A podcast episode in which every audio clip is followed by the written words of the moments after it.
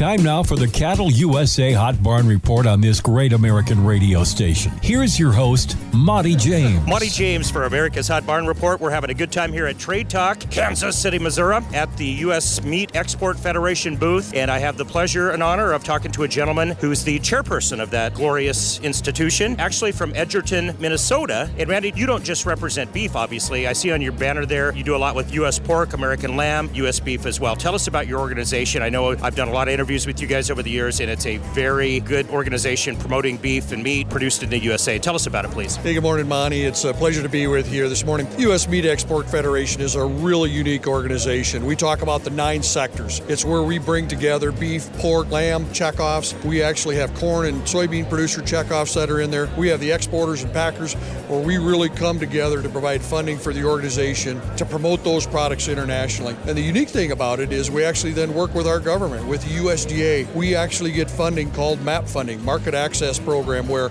it's basically a one to one match on those checkoff dollars to be able to utilize to promote beef, pork, and lamb in international markets. Just returned with a Heartland tour. We were in uh, South Korea, then we went to Japan. You know, it was really unique to be able to see beef checkoff money used in Seoul, South Korea here.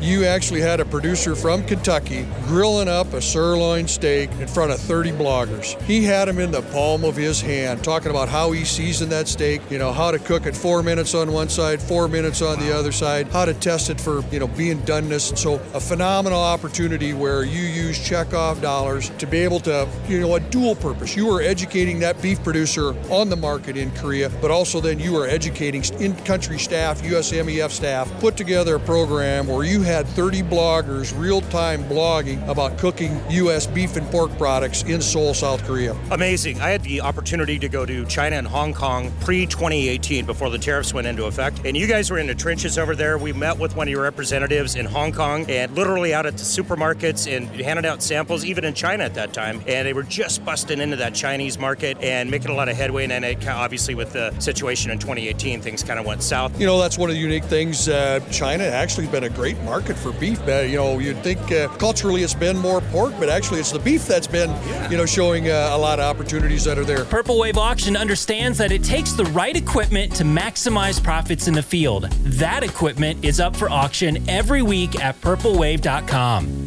Bid on hundreds of items from John Deere, Kubota, Case IH, and more. Our marketplace transparency makes bidding on those tractors, balers, and sprayers safe and easy. Equipment sells to the highest bidder regardless of price. Get started now at purplewave.com. Purple Wave Auction. Straight, simple, sold.